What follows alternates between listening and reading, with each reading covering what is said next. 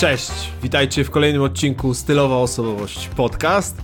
Dzisiaj kolejny wywiad, drugi na moim e, kanale. Jest ze mną Ania Kulma i dzisiaj będziemy rozmawiać o wystąpieniach publicznych. O wystąpieniach publicznych jako przepisie na potężną pewność siebie. Ania, pozwól, że Ci przedstawię. Za chwilę oczywiście e, dopowiesz.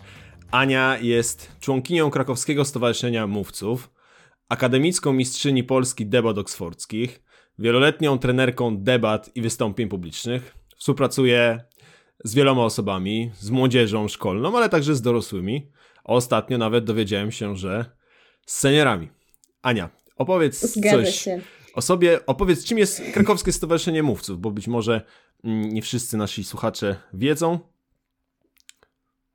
Jasne. Cześć wszystkim. W ogóle dzięki bardzo za, za zaproszenie. Myślę, że może nam wyjść bardzo ciekawa rozmowa e, z tego naszego dzisiejszego spotkania. Zapytałeś, czym jest Krakowskie Stowarzyszenie Mówców. E, jest to stowarzyszenie, które zrzesza osoby, które lubią mówić, jak sama nazwa wskazuje.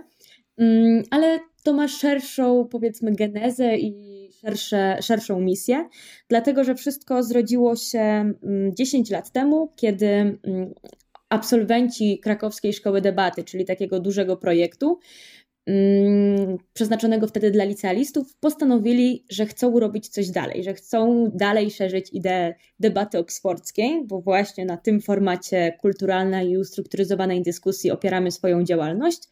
E, Chcą mm, iść w świat z tym formatem, chcą robić sami takie projekty, między innymi edukacyjne, ale też mm, kulturalne i w ogóle skupiające się na dialogu. I właśnie tak od 10 lat, mówię 10, dlatego że dosłownie kilka miesięcy temu obchodziliśmy huczne dziesięciolecie. Od, od tego czasu aktywnie działamy w przestrzeni publicznej, głównie robiąc właśnie projekty edukacyjne.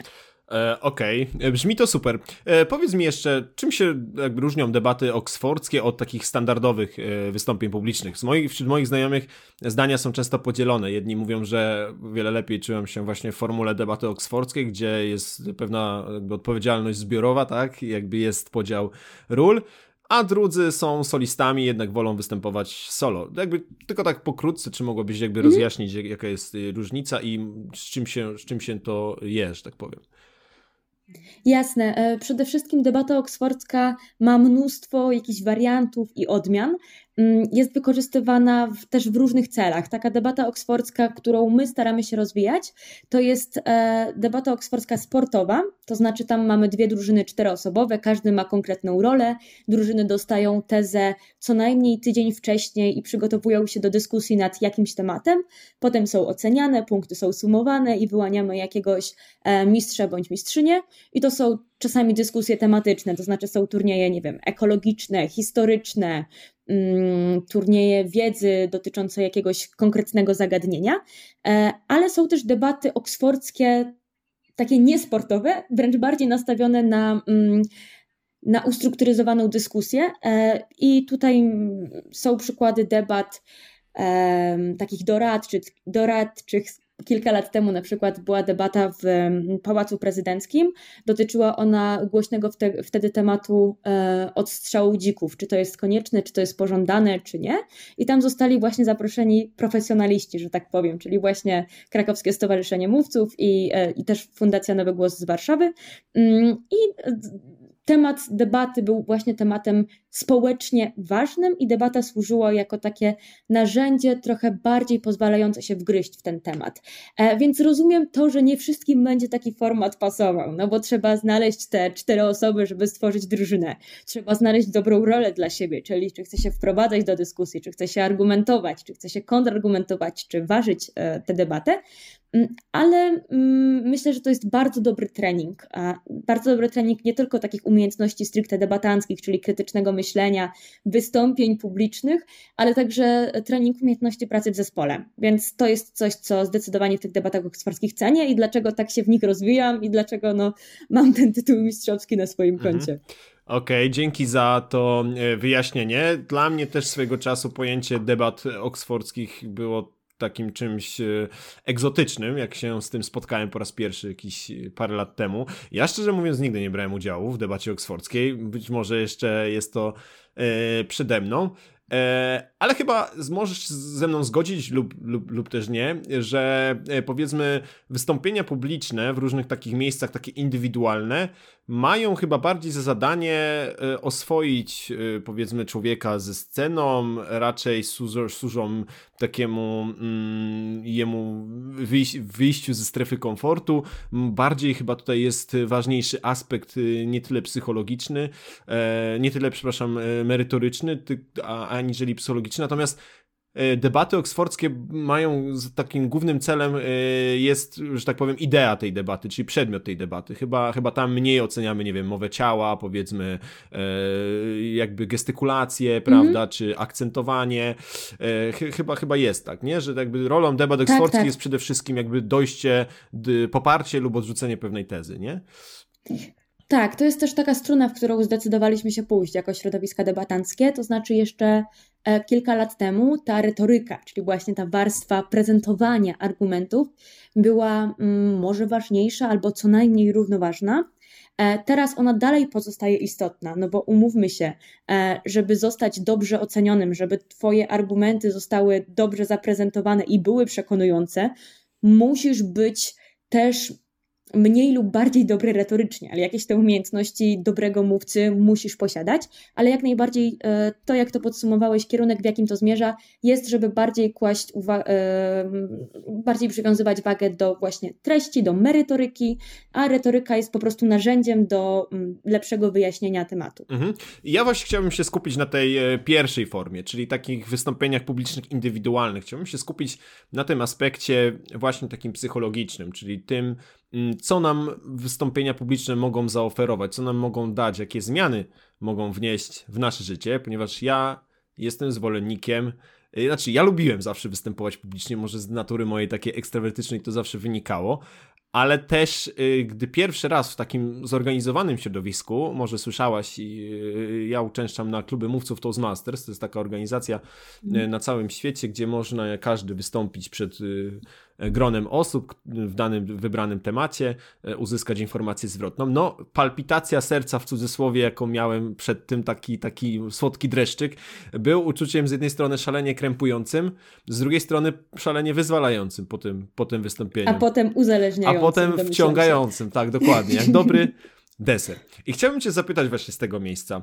Mm, mamy już tutaj taki mały wstępniak, można powiedzieć teoretyczny, mm, jakiś, jakąś taką klasyfikację wystąpień publicznych, e, krótką, ale chciałbym Cię zapytać, mm, zanim przejdziemy oczywiście do mięsa, takiego mięsa mięsa, E, skąd się wzięło u ciebie twoje zainteresowanie przemówieniami publicznymi? Jak to było? Czy ty na przykład byłaś introwertyczką, byłaś skryta i postanowiłaś to zmienić i zdecydowałaś się występować publicznie, czy nie? Czy zawsze byłaś duszą towarzystwa, zawsze byłaś taka pewna siebie i po prostu chciałaś gdzieś tam szlifować swój naturalny talent? Jak to u ciebie wyglądało? Raczej to drugie, raczej to drugie, ale ja też byłam w takiej trochę uprzywilejowanej sytuacji, dlatego że poszłam do liceum, które rozwijało w ogóle klub debat oksfordzkich. E, to znaczy było tam koło, które funkcjonowało raz w tygodniu i można było tam przyjść i nie tylko debatować na zasadzie debaty oksfordzkiej, ale po prostu występować publicznie. Mm, więc no już mając te powiedzmy 16-17 lat, e, miałam okazję do regularnego trenowania swoich umiejętności krasomówczych i no to było świetne. Bardzo żałuję, że to nie jest standard, że w każdej szkole istnieje coś takiego i można w taki sposób się rozwijać, mm, ale to też jest, mm, przypomina mi takie wspomnienie mm, bardzo interesujące, bardzo lubię je opowiadać, kiedy właśnie rozpoczynam rozmowę o, o moich wystąpieniach e, i tak dalej, dlatego że przez pierwsze kilka tygodni, kiedy chodziłam na to koło, zawsze brałam e, rolę tam pierwszej mówczyni na debacie, ale nie to jest istotne. Istotne jest to, że ja wychodziłam tuż po swoim wystąpieniu, dlatego że ja się bałam usłyszeć komentarz zwrotny dotyczący moje, mojego wystąpienia, bałam się usłyszeć jakieś słowa krytyki. Um, myślę, że okej, okay, byłam przebojowa, jestem ekstrawertyczna, e, ale bałam się krytyki, która mogła mnie jednak spotkać. Mm, myślę, że nie byłam na to w jakimś sensie gotowa. Dopiero musiałam jakimiś bocznymi kanałami usłyszeć, że ej, ale w sumie to ty dobra jesteś, czemu ty tak wcześnie wychodzisz? I wtedy postanowić, że, że będę zostawać, jednak słuchać te feedbacki. I potem naprawdę zostawałam już po trzy godziny na tych, e, tych kołach debat, więc to było no, uzależniające, wciągające. Mm, ale początki były takie. Początki wcale nie były mm, usłane tylko i wyłącznie różawi, tylko były, mm, były różne po prostu. Mhm.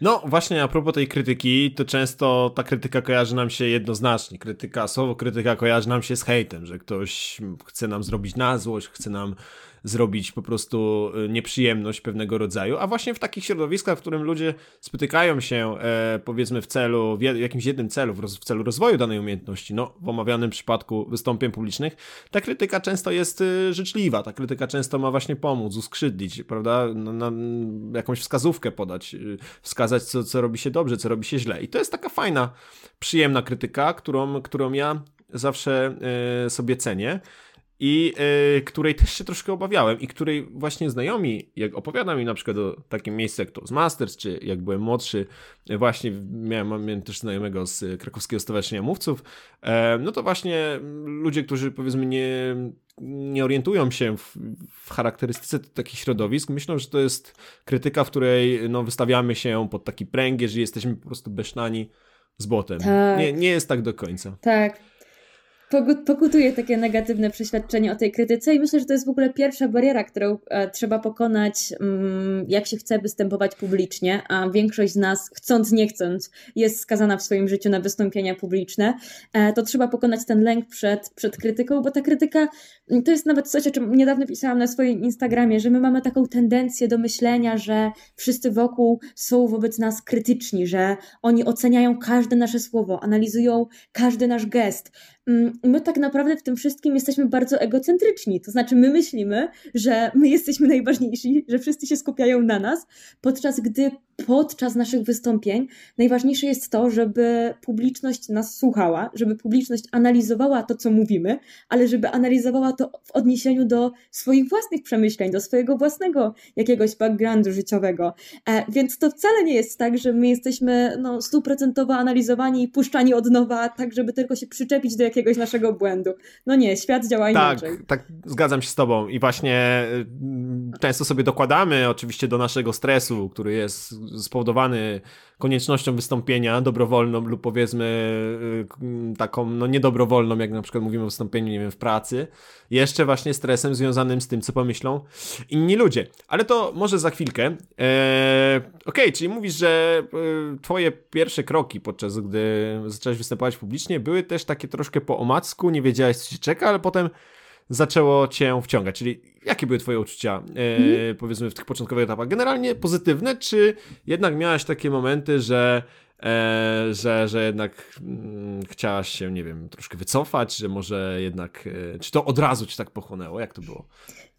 Pochłonęło mnie od razu, to znaczy pochłonęło mnie na tyle, że ja faktycznie chciałam co tydzień chodzić na to koło debat, mimo że, e, że nie zostawałam tam długo.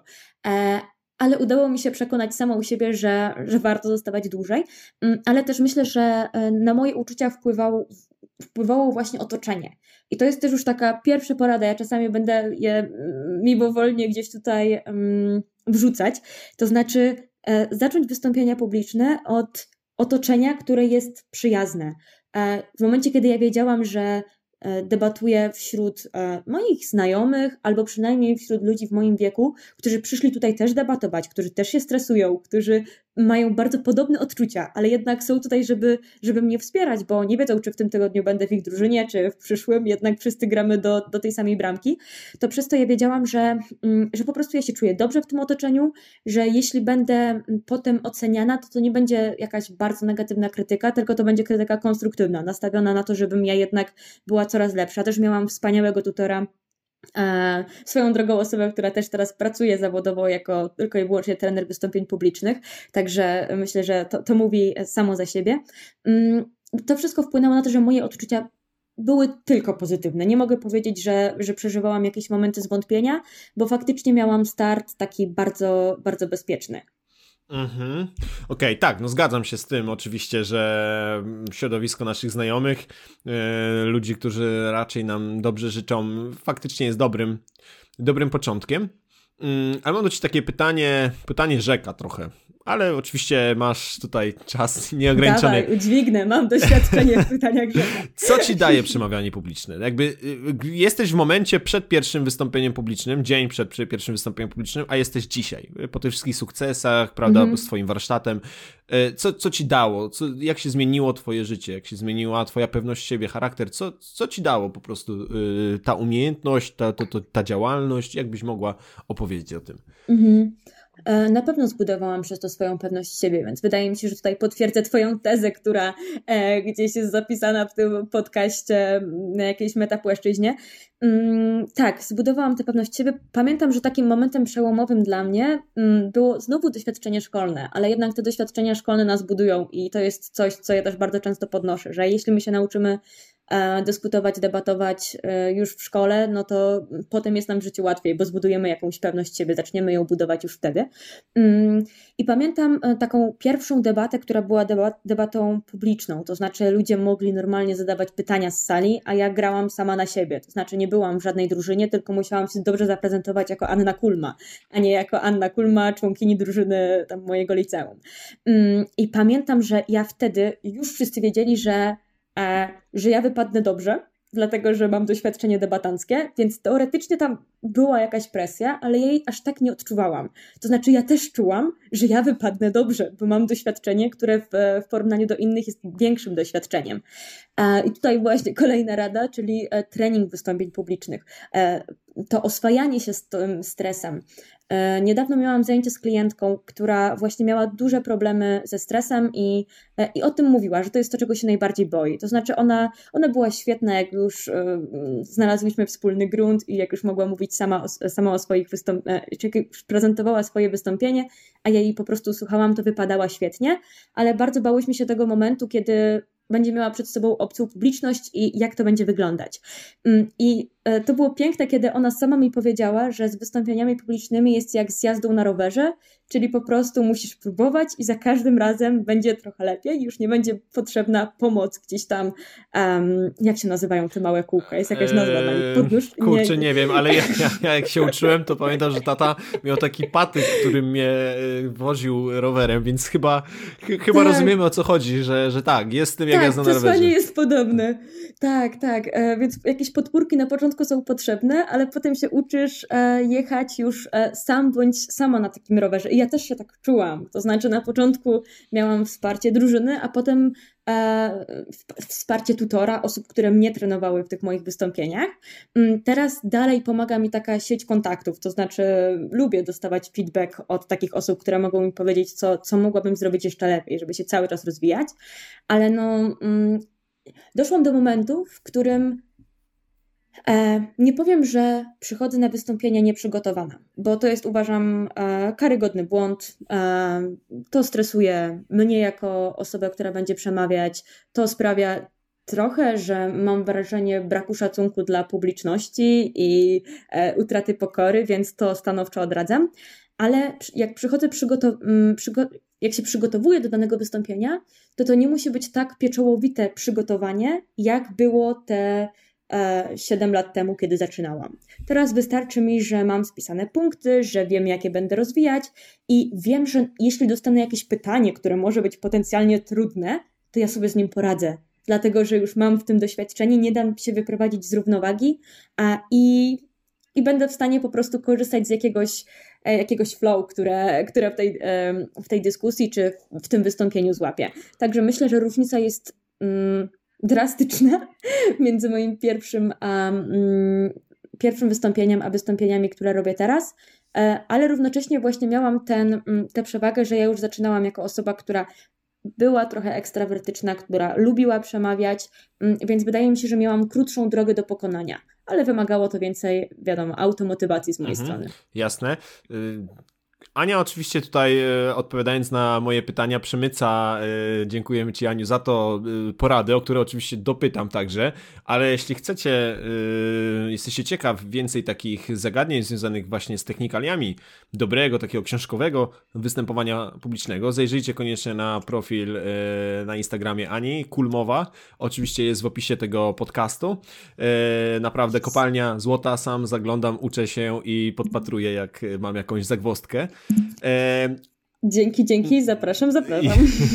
Jasne. I mam jeszcze takie pytanie, ponieważ opowiedziałaś e, o tym, że po, po, pewnym czasie, gdy zaczęłaś występować, nie potrzebowałaś e, tutora, nie potrzebowałaś jakiejś osoby, która gdzieś tam cię wspiera. E, miałaś też taką, e, taki moment, że mm, powiedzmy byłaś, już wiedziałaś, że nawet powiedzmy nie musiałaś się tak pieczołowicie, skrupulatnie przygotowywać, a byłaś pewna, że, że to wystąpienie ci wyjdzie, co oczywiście pewnie wynikało z twojego doświadczenia i rosnącego warsztatu, ale można chyba powiedzieć, że stałaś taka bardziej asertywna, że stałaś się przez to taka bardziej niezależna, że dodało ci to takiego wiatru w żagle. Y, zmierzam do tego, że czy zauważyłeś, że występowanie y, publiczne, że ten trening, ta cała działalność zmieniło Także miało wpływ na życie prywatne, codzienne, takie poza, powiedzmy, Twoją działalnością w, w Twoich e, stowarzyszeniach, aktywnościach? E, to jest super pytanie, dlatego że taka go-to odpowiedź, e, która się nasuwa zaraz po usłyszeniu tego pytania, to tak, jasne, oczywiście, zmieniłam się o 180 stopni, dużo, dużo lepiej mi wszystko wychodzi, zwłaszcza życie prywatne i tak dalej. I kurczę, to nie jest tak jednoznaczne. To znaczy, mm, jak najbardziej zgadzam się z tym, że mm, nie wiem, poziom moich negocjacji poszedł w górę. To znaczy, pytasz o tą asertywność.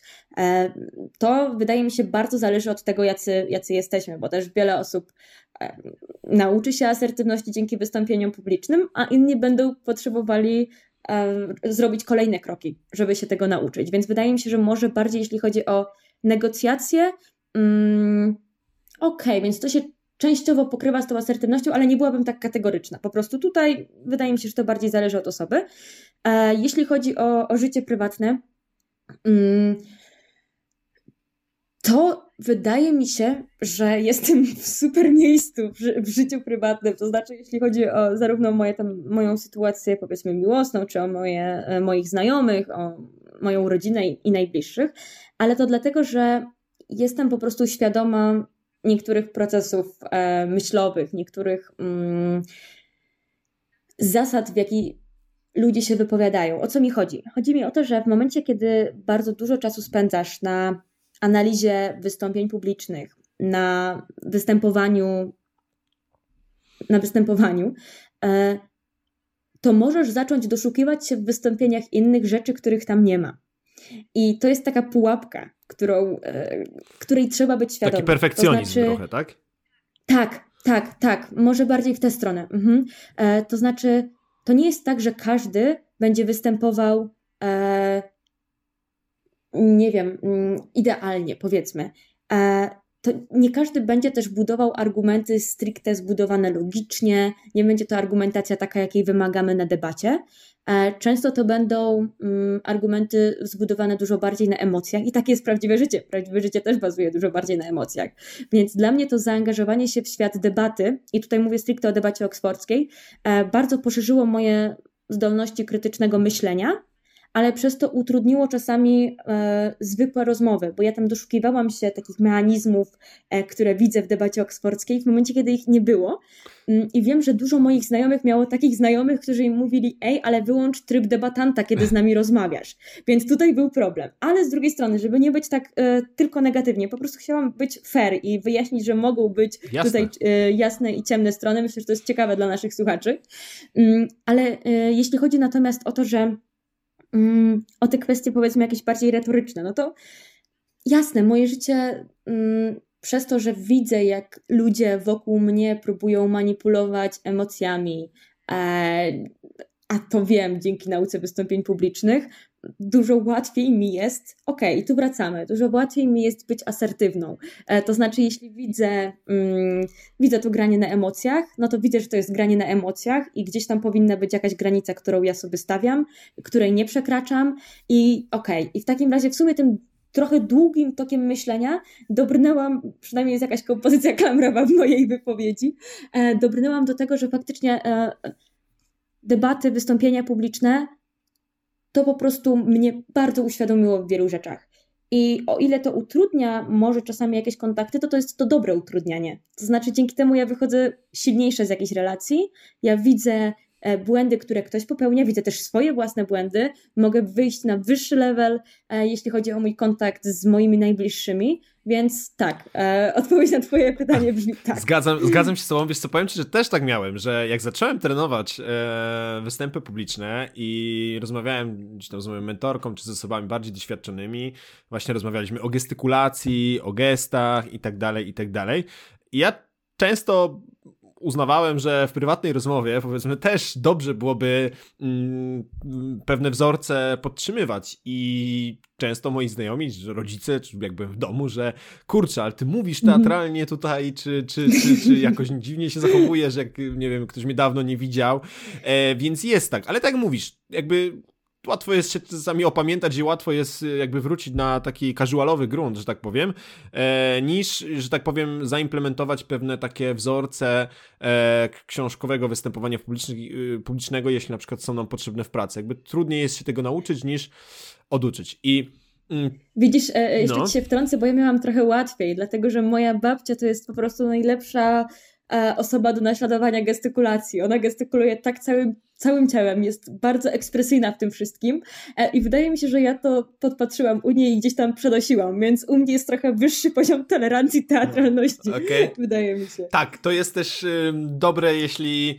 y, jeśli y, jakby wydaje mi się, że taka gestykulacja, powiedzmy, ekspresyjność e, naturalna jest bardzo dobrze odbierana. No, w drugą stronę, jeśli powiedzmy ktoś przesadza i robi to w sposób taki sztuczny, może to przynieść, przynieść tak. odwrotny skutek. Ale jeśli do, jeszcze, jeszcze na przykład do tego e, przełożenia się na życie prywatne, bo powiem ci, że ja miałem tak, że Mm, na klubach Toastmasters po każdym wystąpieniu, po każdej mowie, każdy z publiczności, nawet ktoś, kto nie jest członkiem, ktoś, kto jest pierwszy raz, e, ma taką balotkę i możecie napisać informację zwrotną. Ona jest tam skategoryzowana, że e, co robiłeś dobrze, e, co robiłeś źle, co jeszcze możesz poprawić, coś w tym stylu, że dobrze, średnio y, usuń na przykład i, i źle, no trzy, trzy takie kategorie, albo możecie napisać cokolwiek.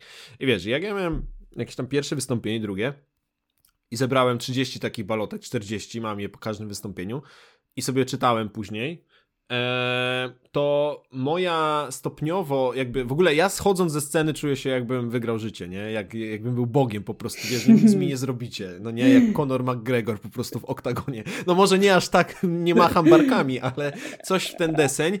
Ale w twojej głowie tak wyglądałeś. Tak, i to myślę, że bardzo mnie uodporniło na, na taką krytykę codzienną, że ja po prostu rozwijam się, e, do czegoś dążę, że kształcę jakieś swoje, szlifuję jakieś swoje umiejętności miękkie, które są przydatne w mojej ocenie w każdym zawodzie, w każdej pracy, w, każ w wielu kontekstach.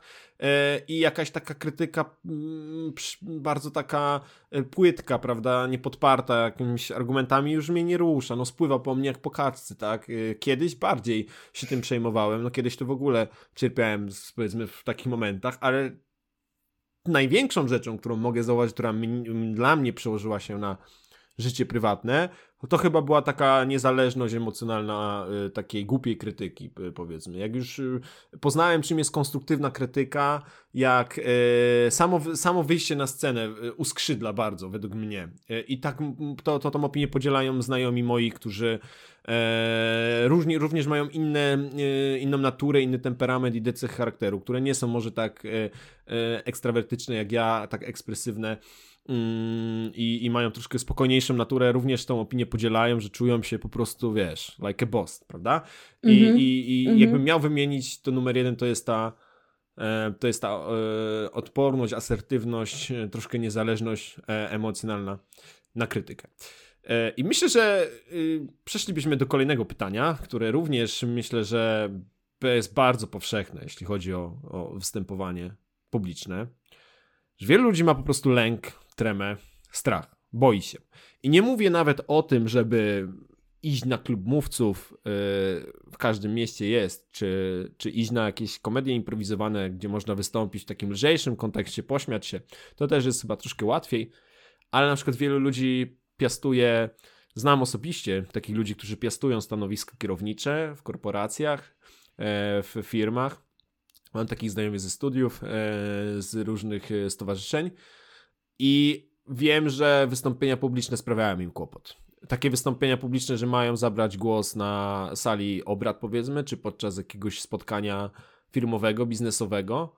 Eee, I w rozmowach jeden na jeden nie jest to dla nich problemem, ale w momencie, kiedy mają zabrać głos, zżera ich trema, i w tym momencie ich mowa ciała powoduje ich, że odbiera się automatycznie ich autorytet, że po prostu wyglądają na niepewnych swojej wiedzy.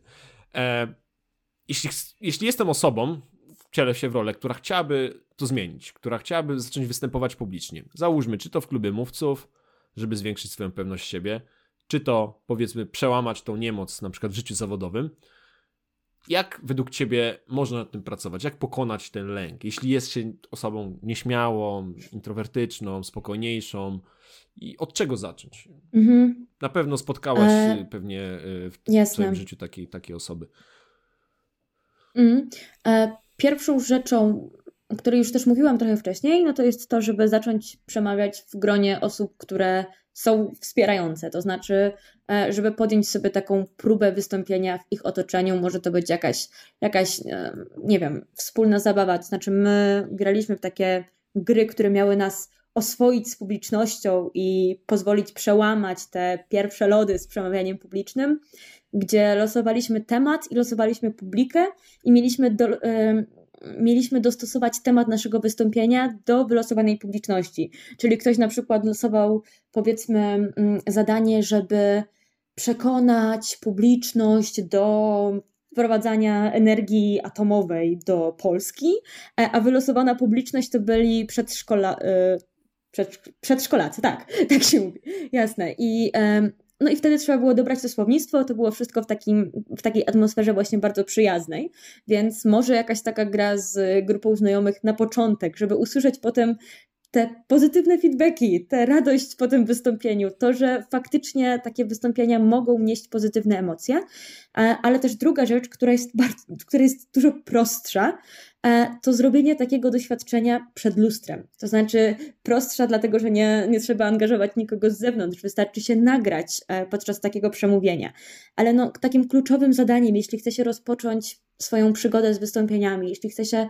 Mm, sprawić, że przemawianie przed na przykład pracownikami, współpracownikami będzie bardziej komfortowe dla nas, to takim pierwszym krokiem jest oswojenie samych siebie z, samymi e, sobą, to znaczy właśnie poznanie swojego głosu, poznanie swojej postawy ciała, mm, poznanie tej całej sytuacji, w której, w której my występujemy. Dopiero wtedy, kiedy my się oswoimy z sobą, e, możemy się oswajać z tym, że jest publiczność, która, która nam towarzyszy. Mm, ja bardzo lubiłam takie ćwiczenia, gdzie właśnie musieliśmy przemawiać przed lustrem, czy mieliśmy zadania w postaci, dostawaliśmy na przykład mowę I naszym zadaniem było przygotowanie tej mowy, to znaczy odzwierciedlenie gestykulacji jakiegoś światowego lidera, na przykład, e, po to, żeby się wcielić w inną rolę, bo wcielając się w rolę innego mówcy bądź mówczyni, widzieliśmy także, co jest dla nas naturalne, a co nie jest dla nas naturalne. I w ten sposób też trochę bardziej poznawaliśmy siebie. Dlatego powiedziałabym, żeby zacząć od takiego minimum, czyli zabierać częściej głos w dyskusjach ze znajomymi, może spróbować z nimi zagrać w jakąś grę słowną, e, przede wszystkim wystąpić i się nagrać, ale też właśnie korzystać z Mm, z takich narzędzi, jakie w sumie są teraz wszędzie dostępne, to znaczy, nie wiem, obserwować konta na Instagramie, hashtag autoreklama, e, kulmowa, gdzie, gdzie pokazuje właśnie, jak występować publicznie, jak walczyć ze stresem i tak dalej, i tak dalej, ale po prostu też oglądać,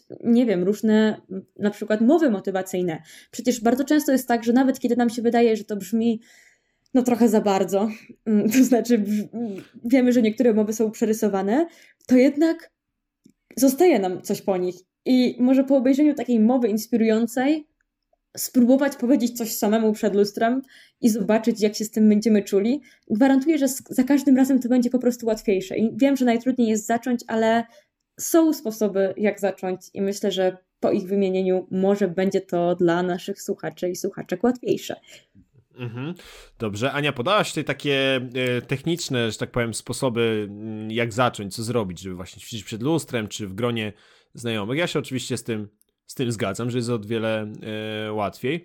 Natomiast e, mam jeszcze taką e, uwagę, mianowicie mm, często ludziom i też właśnie moim znajomym, którzy podobnie jak ja gdzieś tam zaczynali, y, brali udział w takich wydarzeniach, gdzie ludzie, można powiedzieć, z ulicy mogli wystąpić publicznie, mm, to często wydaje się, że na takie, w takie miejsca chodzą sami ludzie, którzy już występują, albo mają jakieś nie wiadomo jakie doświadczenie, albo są mega pewni siebie, nie są nieśmiali, nie mają problemu z, występo, z wystąpieniami publicznymi, po prostu, że często właśnie osobom postronnym wydaje się, że w takie miejsca chodzą tylko ludzie, którzy to robią po prostu od urodzenia i pewną taką pewność siebie na scenie wyssali z mlekiem matki.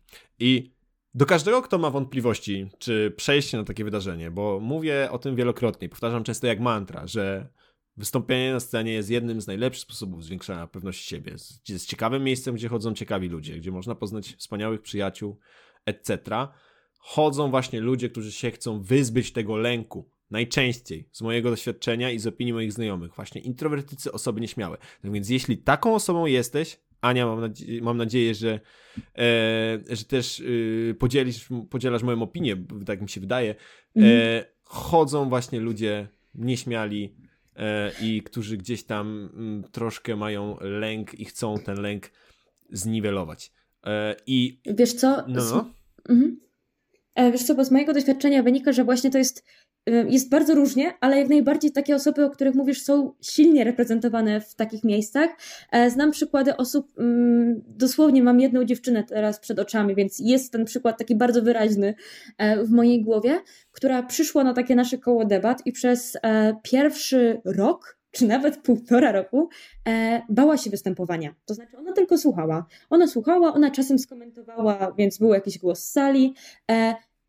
I po tym czasie coś w jej głowie wreszcie pękło, ta bariera pękła e, i zaczęła występować, zaczęła debatować, zaczęła to lubić, więc faktycznie ten czas jest czasem różny. To znaczy, czasami to będą trzy wystąpienia i, i już będziesz I w formie, już złamiesz swoją granicę i zaklika. Czasami to wymaga czasu, ale tak jest z każdą umiejętnością. Tak samo jest z prawem jazdy.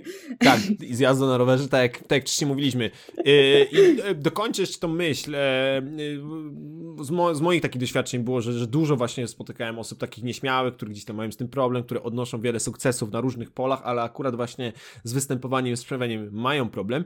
I często też pośrednio byłem kimś takim, że, że też troszkę się e, powiedzmy bałem tego swojego wystąpienia pierwszego publicznego i, i osoby bardziej doświadczone, osoby dla których to był chleb powszedni, okazały, okazują bardzo duże wsparcie w takich środowiskach, bardzo takie życzliwe, bardzo wspierające. E, a właśnie tak jak powiedziałem na początku, że bardzo obawiamy się tej krytyki kogoś, że ktoś nas skreśli, bo na przykład się zestresujemy i nie wiem, nie, pomylimy się na przykład w przemówieniu. To jest nieprawda, takie mm. rzeczy się y, nie zdarzają, a w takich środowiskach naprawdę z tym ja się spotkałem, a byłem w takich, naprawdę atmosfera takiej wzajemnej wsparcia i życzliwości jest y, obecna i, i odczuwalna. Potwierdzam, zwłaszcza, że na początku no, każdy kiedyś zaczynał, więc jeśli wchodzisz w takie środowisko, ludzie wiedzą, że jesteś nowy, nowa i wiedzą, że oni też kiedyś byli nowi. E, dlatego nie podkładają mhm. Bóg, a na pewno nie na początku. Tak, więc myślę, że naprawdę warto takich miejsc poszukać. Jeśli już jesteś zdecydowany, to zachęcam do takiego partycypowania w takich, takich miejscach. I myślę, że tutaj zgrabnie przejdziemy do kolejnego pytania. Ania powiedziała o tym, że gdy chcemy, zanim zdecydujemy się ćwiczyć wystąpienia publiczne przed obcymi ludźmi, żeby poćwiczyć w gronie rodziny, znajomych, żeby pooglądać, e, żeby, żeby e, ćwiczyć swoje przemawianie przed lustrem lub powiedzmy w jakimś miejscu, w którym czujemy się bezpiecznie. Ja dodam do tego, że warto oglądać oczywiście mowy motywacyjne, które często jakby łączą się e, z takim przemawianiem publicznym, bo wiele mów takich publicznych to są często mowy motywacyjne, ale y, polecam i to ktoś mi sprzedał takiego, takiego, takiego tipa, żeby oglądać, y, wiem, że to jest bardzo popularny teraz y, humor, żeby oglądać stand-upy. Y, jakby łatwiej często się przyswaja lekkie treści i samemu można na przykład opowiadać kawały, lub samemu można opowiedzieć do siebie anegdoty. Myślę, że gdybyśmy chcieli opowiedzieć coś poważniejszego do lustra, to jeszcze łatwiej byłoby mm, jeszcze łatwiej przyszłoby nam opowiedzenie e, żartu lub anegdoty, takie jak często opowiadamy gdzieś tam w towarzystwie, czy, czy, czy w jakichś powiedzmy kontekstach takich bardziej towarzyskich. E, myśl... Chociaż opowiadanie żartów też jest, jest ciężkie chyba. W sensie, tak, wydaje mi się, że to też zależy tutaj od osoby, ale propos takich super ćwiczeń, bo jak najbardziej e, też polecam oglądanie stand-upów i próbowanie podglądanie, jak te osoby to robią, że są tak pewne siebie i że wzbudzają takie salwy śmiechu wśród sali. Ale ja kiedyś wymyśliłam takie ćwiczenie, e, żeby, mm, bo miałam e, wśród osób, które trenowałam, osoby, które na przykład nie potrafiły mówić przez x minut. To znaczy, one się zacinały po pierwszej minucie, kończyły po tam 30 sekundach, e, one uważały, że powiedziały już wszystko. I na razie tylko po to, żeby nauczyć się tak mówić przez dłuższy czas, żeby oswoić się z dłuższymi formami wypowiedzi, wymyśliłam takie ćwiczenie, żeby puścić E, fragment jakiegoś biegu lekkoatletycznego i kazać tym osobom komentować ten fragment, wiadomo, bez dźwięku, bez komentatora tylko po to, żeby te osoby się rozpędziły, żeby, żeby szukały słów, żeby szukały okay, synonimów. ciekawe, no nie słyszałem o tym, się. super. Komentatorzy, komentatorzy muszą mieć duży zasób słownictwa, wrzucać ciekawostki, porównania, żeby nas bawić i to jest dobre ćwiczenie. Myślę, że, myślę, że na przykład dla, dla y, gdzieś tam y, powiedzmy większość, dużo odbiorców, większość odbiorców stylowej osobowości to są e, mężczyźni, wiadomo, często lubimy sporty, e, piłkę nożną, można sobie włączyć mecz piłki nożnej i spróbować go skomentować. Eee, na głos. Na serio, wydaje się to mhm. może głupie, takie dziwaczne, ale serio, dodaje to, budzi to taką pewną kreatywność, rozbudza wyobraźnię, więc zgadzam się. Fajne na pewno ćwiczenie. Jeszcze słyszałem o tym, żeby oglądać e, oczywiście stand-upy, ale na przykład takich znanych najbardziej komików, Eddie Murphy, e, Jim Carrey, oni mają bardzo taką już wypracowane to poruszanie na scenie. Każdy, powiedzmy, e, dany ruch od, od, odzwierciedla przejście do kolejnego rozdziału e, i można sobie fajnie poćwiczyć gdzieś taką mimikę, jeśli na przykład interesuje nas takie, chcemy na przykład się wyrobić powiedzmy w naszym poczuciu humoru, które jest taką cechą no cenną, bardzo, bardzo taką pożądaną przez, przez ludzi. Aniu, mhm. będziemy powoli zmierzyć do końca, ale jeszcze, nie, jeszcze to nie jest jeszcze ten moment. Mam do ciebie takie pytanie. Zacznijmy od tego przykładu, który poruszyliśmy wcześniej. Jestem osobą nieśmiałą, introwertyczną. Chcę pokonać lęk i tremę przed wystąpieniami publicznymi. Zacząłem ćwiczyć e, według wymienionych przez ciebie sposobów, czyli w domu, w rodzinie. Czuję się już pewniej. Chcę zostać profesjonalnym mówcą, profesjonalnym w cudzysłowie, żeby występować powiedzmy publicznie przed publicznością w różnego typu miejscach, takich właśnie jak stowarzyszenia mówców, kluby mówców i, ta, i tak dalej o czym muszę pamiętać na początek, żebym, jeśli ktoś nas słucha i ktoś jest w takim miejscu, żeby pozwolić mu, yy, pomóc mu uniknąć najbardziej podstawowych błędów, bo ja pozwolę się podzielić swoją historią. Mnie się wydawało, no może to trochę egocentrycznie zabrzmi, że zawsze byłem super mówcą, że yy, moje mowy po prostu muszą jakoś zbawiać świat, yy, że muszą mieć jakieś głębokie przesłanie, że najlepiej E, publiczność odbiera to, jak występuje się w roli jakiegoś takiego guru, który e, po prostu przychodzi z pakietem gotowych rozwiązań i ludzie się mają zastosować. I zbawia naród. I tak, i to nie jest tak do końca.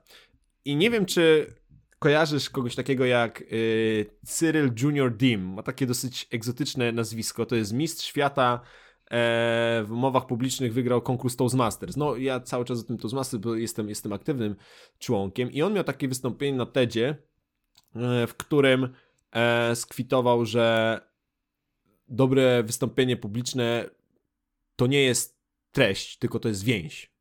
Więź z publicznością. I mm, właśnie ja na przykład na po, początku popełniłem te błędy, że, że tej więzi często nie, nie, nie próbowałem jakoś podtrzymać. A chyba to jest najważniejsze. Mhm. Tak więc mhm. do czego, do czego, do czego moglibyśmy tutaj, e, przed czym można, możemy przestrzec początkujących mówców, czy takich, którzy jeszcze się e, próbują zdecydować, aby takie abecadło wystąpień publicznych już powiedzmy mieli w głowie? Najpopularniejsze błędy, czy, czy naj, najważniejsze wskazówki? Yy, jasne. Yy, wydaje mi się, że ja bym zaczęła od słowa, które już tutaj padło, to znaczy od słowa naturalność.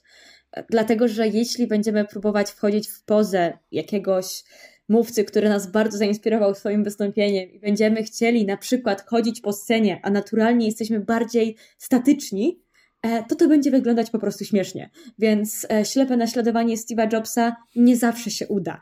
Mm, najważniejsze w tym wystąpieniu jest to, żebyśmy my się w nim dobrze czuli. Publiczność wtedy wie, że to, co mówimy, jest dla nas ważne, że oni powinni nas słuchać e, i że warto nas słuchać, że to przyniesie im jakąś, jakąś wartość w ich życiu. Dlatego przede wszystkim naturalność i to, żeby nie próbować robić z siebie kogoś, kim się nie jest, bo tak jak nie lubimy fałszu w relacjach, tak samo nie lubimy fałszu w relacjach mówca i publiczność. Mm, więc zaczęłabym od naturalności. E, powiedziałabym także, że przygotowanie, jeśli tworzymy to nasze abecadło, dlatego że przygotowanie um, pomaga tobie, jako mówcy bądź mówczyni. Jest ci dużo łatwiej, kiedy ty masz jakieś e, kluczowe punkty, do których będziesz po prostu nawiązywać podczas swojego wystąpienia. Mm, też przygotowanie daje ci kolejny krok, czyli taki punkt trzeci, e, wiarę w siebie, pewność siebie, mm, przekonanie, że to wystąpienie może się udać, że się uda. E, I to jest bardzo ważne. Mm, dodałabym jeszcze elastyczność Często słyszę to pytanie o, o abecadło, o to, co jest ważne, dlatego tak łatwo mi przychodzi rzucanie tych terminów, bo po prostu wcześniej sobie to przemyślałam. Więc czwórkę, y, jako czwartą rzecz powiedziałabym elastyczność, to znaczy E, twoja publiczność nie zawsze będzie taka, jakiej oczekujesz. Mm, może się wydarzyć mnóstwo czynników, które wpłyną na Twoje wystąpienie. Mm, może każdy dostać nagle SMS-a, że coś się wydarzyło, co będzie mm, ważne i sprawi, że nie wiem, trzy osoby nagle wyjdą. I to nie znaczy, że Twoje wystąpienie było do kosza i że teraz powinieneś, powinnaś zakończyć swoją karierę. Nie, to po prostu są rzeczy, które się zdarzają i nie wszystko, znowu wracamy do tego egocentryzmu. Nie każde zachowanie publiczności Twojego odbiorcy świadczy o tym, że ty zrobiłeś, zrobiłaś coś źle. Więc elastyczność, czyli gotowość na to, że mogą się wydarzać rzeczy, że twoja publiczność może wiedzieć więcej niż e, myślałaś, myślałeś wcześniej, więc może warto zmodyfikować jakoś treść swojego wystąpienia. Wiadomo, to zależy od kontekstu.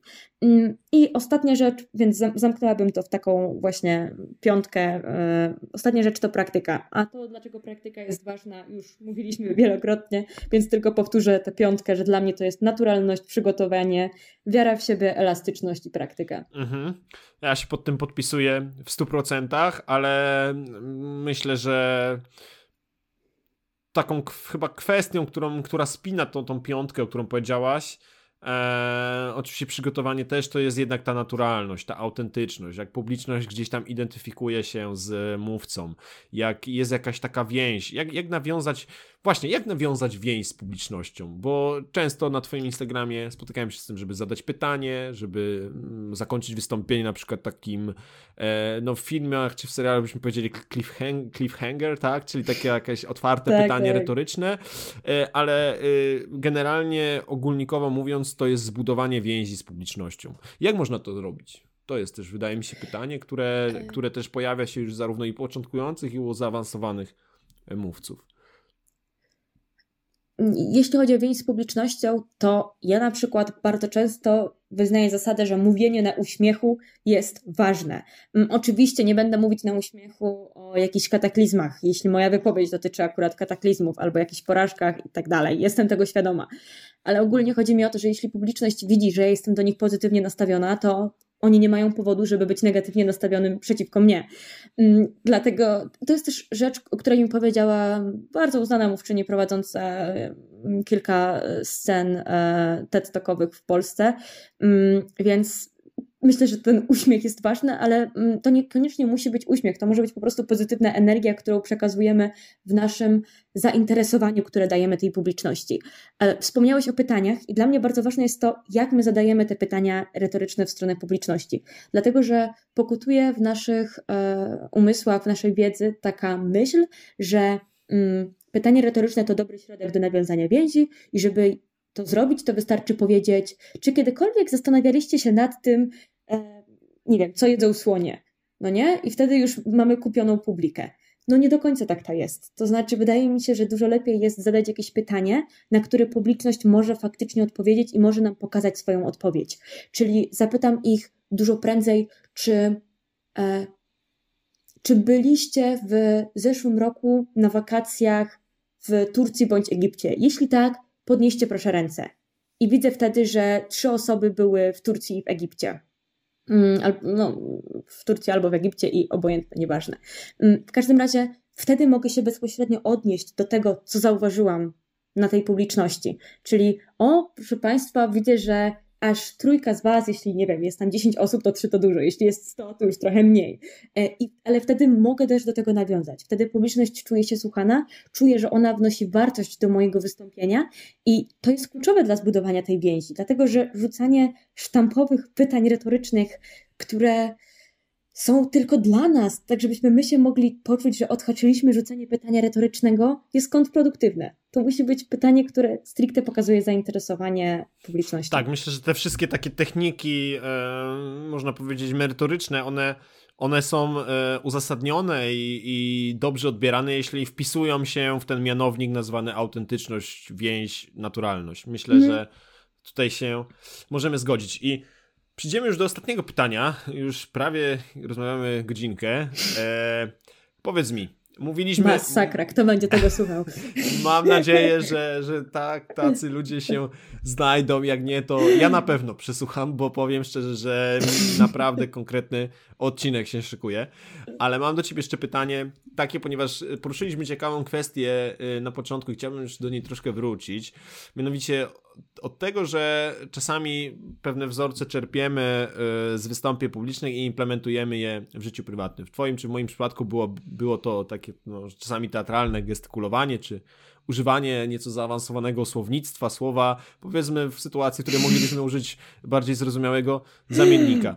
Oj, tak. Ale czy uważasz, że występowanie publiczne, trenowanie wystąpień publicznych na scenie, w klubach mówców czy, czy w, podczas spotkań komedii improwizowanych może się przełożyć na sytuacje takie prywatne, gdzie jesteśmy po prostu, nasze umiejętności miękkie, yy, na przykład umiejętność żartowania czy prowadzenia interesującej rozmowy, się przekłada, czy to są dwie oddzielne rzeczy, że na przykład, nie wiem, występy, występy publiczne są bardziej hermetyczne i te nabyte umiejętności mają tylko powiedzmy odzwierciedlenie właśnie na takim, w takich miejscach. Nie, no jasne, że się przydają. Ja stoję na tym stanowisku, że praktycznie każda rozmowa pretenduje do bycia wystąpieniem publicznym, dlatego że przedstawiamy w niej siebie i nawet jedna osoba może być dla nas publiką. Mm, więc zdecydowanie, e, zwłaszcza takim bezpośrednim przykładem wystąpienia publicznego, które toczy się na linii jedna osoba versus druga osoba, jest rozmowa kwalifikacyjna, czy jakakolwiek sytuacja negocjacyjna. Wtedy mamy stricte sytuację, w której musimy się dobrze zaprezentować, w której wypada zadać jakieś pytanie, w której wypada dobrze odpowiedzieć na te pytania, które padną ze strony rekrutera, rekruterki. E, dlatego zdecydowanie w tym kontekście się przydają. Mm, plus mm, mnie wystąpienia publiczne nauczyły dyscypliny czasowej e, w wielu przypadkach. To znaczy, ja jestem teraz trochę, bym powiedziała, świrem, jeśli chodzi o czas, e, bo wiem, że 5 minut to jest na przykład dla mnie bardzo dużo. 5 minut mogę powiedzieć od 600 do 800 słów, w zależności od tego, jaką, w jakiej sytuacji występuję. Mm, I uważam, że to jest kompetencja, która jest bardzo ważna i bardzo mało osób ją dostrzega, ale poczucie czasu wyciągnięte z wystąpień publicznych to jest e, rzecz, dla których warto ćwiczyć występowanie publiczne, moim zdaniem. Więc wszystkie kompetencje społeczne, e, autoprezentacja, mm, kontrola stresu, mm, budowanie relacji e, i kończąc na poczuciu czasu, wszystko to się przydaje, a wszystko to możemy ćwiczyć dzięki wystąpieniom publicznym. Dzięki za tą odpowiedź. Bardzo mi się podobało Twoje zdanie, że nawet rozmowa jeden na jeden to jest wystąpienie publiczne. Myślę, że to idealnie puentuje jakby użyteczność ćwiczenia tej umiejętności. E, I myślę, że tak na zakończenie możemy zaapelować wspólnie do wszystkich tych, którzy nas słuchają i którzy lękają się, mają jakieś obawy, nie wiedzą, czy to jest ok, czy dadzą radę, czy sprostają, czy to jest trudne, bla, bla, bla, żeby zachęcić wszystkich, żeby występowali publicznie, żeby ćwiczyli swoje umiejętności miękkie, bo słuchajcie, umiejętności miękkie przydają się naprawdę wszędzie. Ja jestem wielkim zwolennikiem myślę, że w większości kontekstu, jakby ktoś mi zadał takie pytanie, forma czy treść? Ja uważam, że forma. I wiele osób odpowiada, że treść, że merytoryka, że mięso, ale to, jak ludzie nas odbierają, to, jak my się wypowiadamy, to, jak nas widzą, tak cię piszą. I możemy oczywiście być na to uodpornieni, jeśli nie do końca to się odbywa po naszej myśli, ale zdecydowanie takie umiejętności się przydają. Występowania publiczne są według mnie jedną z ciekawszych form spędzania wolnego czasu, rozwoju i naprawdę, słuchajcie, warto, warto, jeszcze raz warto. To jest pi pieczenie, wielu pieczeń na, na jednym ogniu. Podpisuję Ania. się. Tak. Podpisuję się, zgadzam. Nie przedłużajmy y, już tego ładnego ostatniego stanowiska. Myślę, że możemy z nim zostawić naszych słuchaczy. Tak, dobrze, czyli rozumiem, że czy, czy chciałabyś jeszcze tutaj coś dodać i może zareklamować swój profil jeszcze, czy, czy być może swoją działalność? Wydaje mi się, że... Jest to, jest to teraz czas na to także. Okay, Albo ja... jakieś takie y, spuentować powiedzmy jeszcze jakkolwiek swoje porady. Jasne. Mm, słuchajcie, korzystajcie z wszelkich możliwości, które macie, a macie ich naprawdę mnóstwo, żeby trenować e, wystąpienia publiczne. Wystarczy e, wpisać w Google, gdzie mogę robić takie rzeczy, ale jak już mam okazję, żeby się zareklamować, to polecam obserwowanie oczywiście mojego Instagrama Kulmowa, dlatego że moim mottem jest e, niech Twoja mowa będzie cool sama się nazywam Anna Kulma, więc myślę, że docenicie tę grę słowną. E, zachęcam Was także do śledzenia profilu Krakowskiego Stowarzyszenia Mówców, dlatego że tam działamy, ale też podlinkowujemy fajne inicjatywy, z których możecie korzystać. I zostańcie z nami. Słuchajcie też Antka, bo skoro mnie zaprosił, to znaczy, że zaprasza fajnych gości i gościnie, więc możecie być e, jak najbardziej na naszym pokładzie. Dzięki bardzo. Staram się, staram się, że tak było. Aniu, raz jeszcze Ci dziękuję za tą rozmowę, za to, że mieliśmy szansę pogadać y, o tak ciekawym i interesującym temacie i myślę, że wciąż jeszcze mało popularnym i trochę intrygującym. To tyle z naszej strony. Dziękujemy Wam serdecznie za, jeśli dotrwaliście do tego momentu. My widzimy się w kolejnych odcinkach. Również zapraszam Cię na mojego Instagrama, stylowa osobowość, TikToka, e, YouTube, na mojego bloga. E, wszystkiego dobrego. Życzę Wam. Trzymajcie się. Cześć.